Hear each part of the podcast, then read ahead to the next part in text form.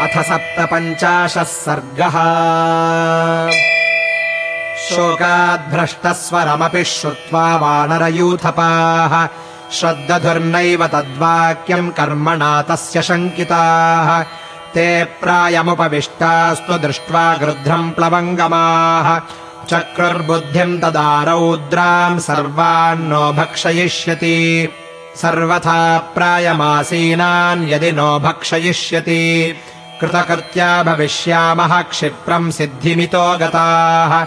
एताम् बुद्धिम् ततश्चक्रुः सर्वे ते हरियूथपाः। अवतार्य गिरेः गृध्रमाहाङ्गदस्तदा। बभूवर्क्षरजो नाम वानरेन्द्रः प्रतापवान् अमार्यः पार्थिवः पक्षम् धार्मिकौ तस्य चात्मजौ। सुग्रीवश्चैव बाली च पुत्रौ घनबलाबुभौ लोके विश्रुतकर्माभूद्राजा वाली पिता मम। राजा कृत्स्नस्य जगत इक्ष्वाकूणाम् महारथः। रामो दाशरथिः श्रीमान् प्रविष्टो दण्डकावनम्। लक्ष्मणेन सह भ्रात्रा वैदेह्या सह भार्यया।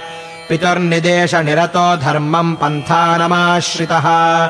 तस्य भार्या जनस्थानाद्रावणेन हृता बलात् रामस्य तु पितुर्मित्रम् जटायुर्नाम गृध्रराट् ददर्श सीताम् वैदेहीम् ह्रियमाणाम् विहाय सा। रावणम् विरथम् कृत्वा स्थापयित्वा च मैथिलीम् परिश्रान्तश्च वृद्धश्च रावणेन हतोरणे।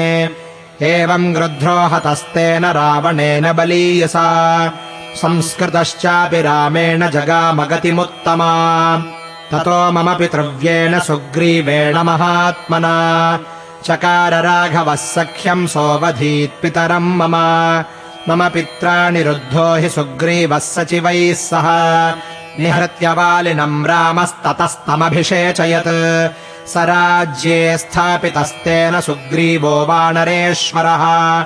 राजा वानरमुख्यानाम् तेन प्रस्थापिता वयम् एवम् रामप्रयुक्तास्तु मार्गमाणास्ततस्ततः। वैदेहीम् नाधिगच्छामो रात्रौ सूर्यप्रभाविव।